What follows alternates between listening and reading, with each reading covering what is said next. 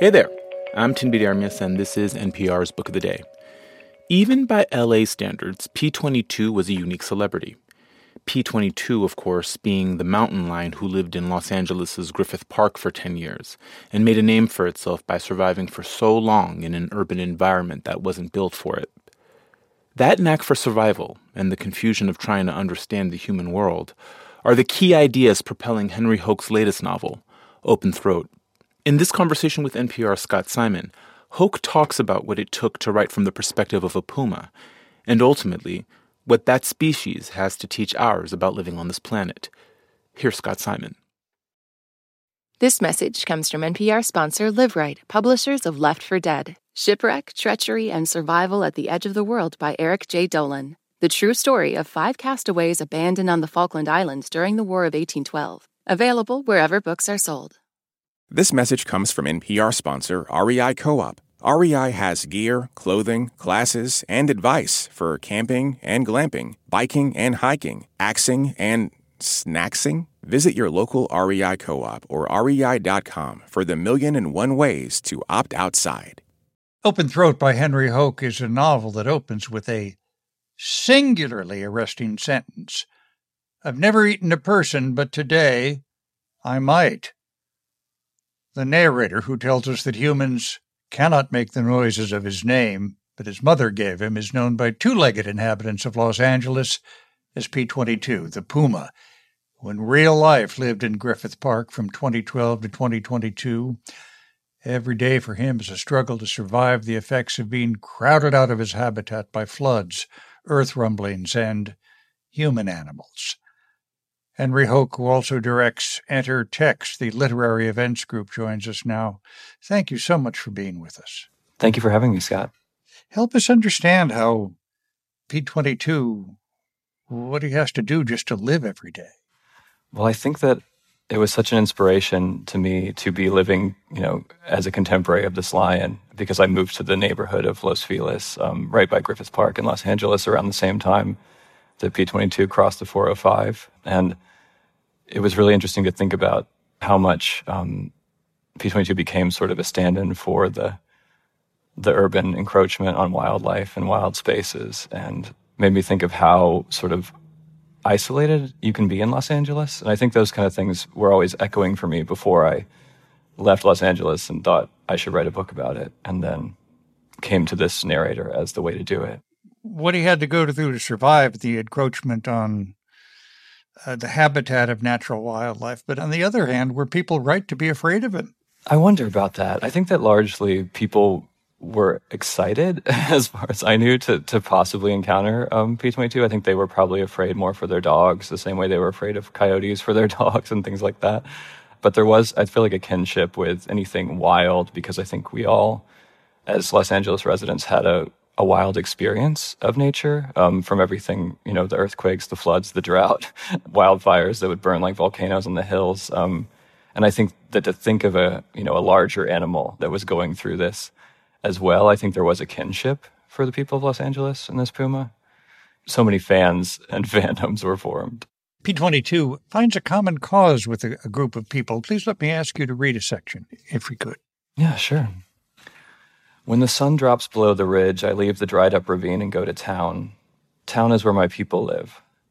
There are four of them, and they have three tents set up just a few layers back in the trees where the hikers can't see.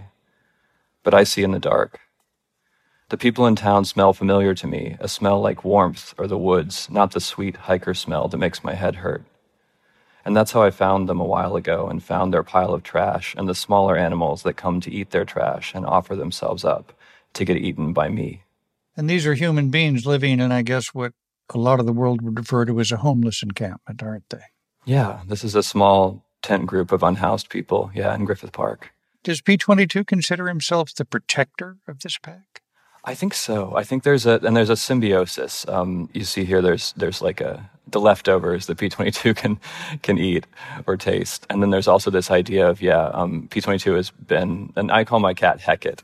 sort of a, it's it's formed a separate identity for me, you know, from the actual lion. But Hecate, uh, Hecate feels this community in this space. These people who are living adjacent to each other in tents and um, you know sharing food, taking care of each other calling it town is like this is the first encounter of like people in place and people forming a small civilization on the cat's terms. It's outside of the horror of a freeway that it's crossed and um, the violent past it's had with its own kind when its father sort of, you know, rejects it and hunts it.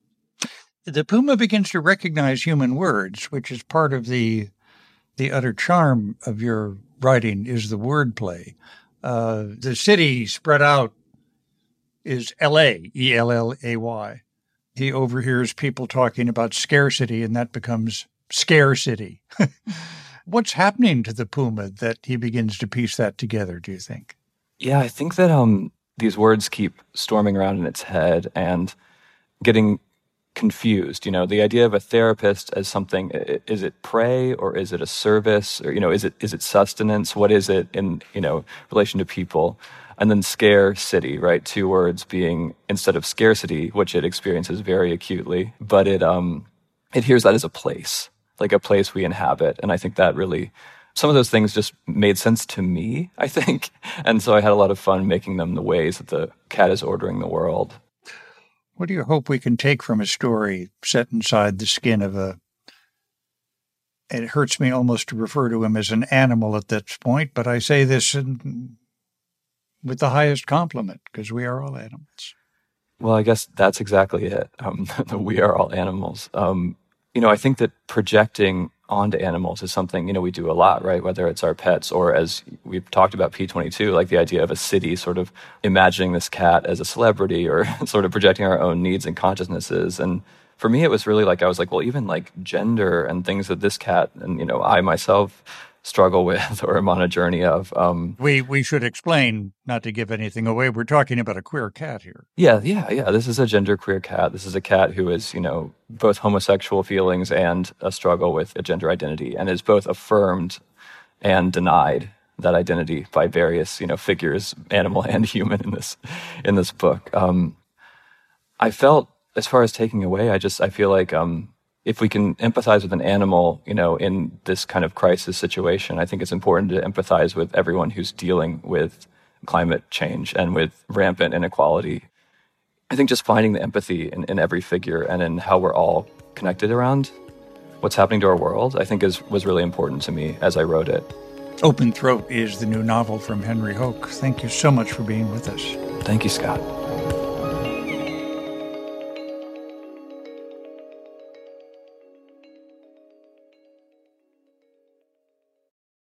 This message comes from NPR sponsor Mint Mobile. From the gas pump to the grocery store, inflation is everywhere. So Mint Mobile is offering premium wireless starting at just $15 a month. To get your new phone plan for just $15, go to mintmobile.com/switch. Support for NPR and the following message come from Rosetta Stone, the perfect app to achieve your language learning goals no matter how busy your schedule gets. It's designed to maximize study time with immersive 10 minute lessons and audio practice for your commute. Plus, tailor your learning plan for specific objectives like travel. Get Rosetta Stone's lifetime membership for 50% off and unlimited access to 25 language courses. Learn more at rosettastone.com/npr. All that sitting and swiping, your body is adapting to your technology. Learn how and what you can do about it. I really felt like the cloud in my brain kind of dissipated. Once I started realizing what a difference these little breaks were making, there's no turning back for me. Take NPR's Body Electric Challenge. Listen to the series wherever you get your podcasts.